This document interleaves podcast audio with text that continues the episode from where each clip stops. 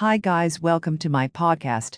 I am going to discuss a topic about essential personal emergency alarms features. As a safety device, personal emergency alarms have since gained popularity because of how easy it is to use and efficient in assisting.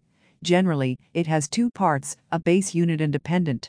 With just a press of a button, users can alert others of emergencies such as injuries, accidents, or falls. But what exactly are the essential features personal alarms must have to be considered an excellent choice for your loved one?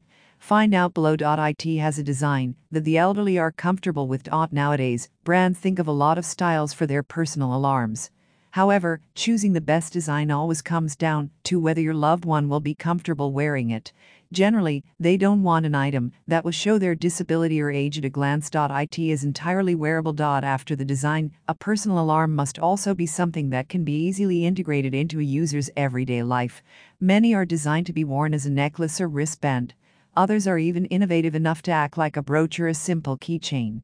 But what's important here is you ask the elderly how they would like to wear the device, so you are on the right track. When choosing one. dot dot It has fall detection features. dot As people age, the risk of falling increases. Fall detectors have built in motion sensors that can detect a downward or falling motion to solve this problem. When this happens, an alert will be sent automatically to a response care operator or a loved one, so the elderly will not stay on the ground and risk more damage.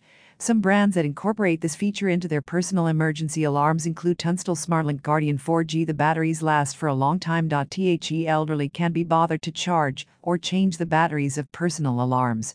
Essentially, that's just not how these items are supposed to operate. Instead, they must last up to five years or more and are reliable in cases of raising the alarm. So, choose long lasting batteries.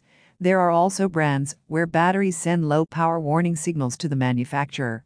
This allows them to replace the batteries in time. It has sufficient range. As mentioned, a personal alarm consists of two units and they work seamlessly. When the pendant is pressed, it uses a small radio transmitter then sends an SOS signal to the base unit.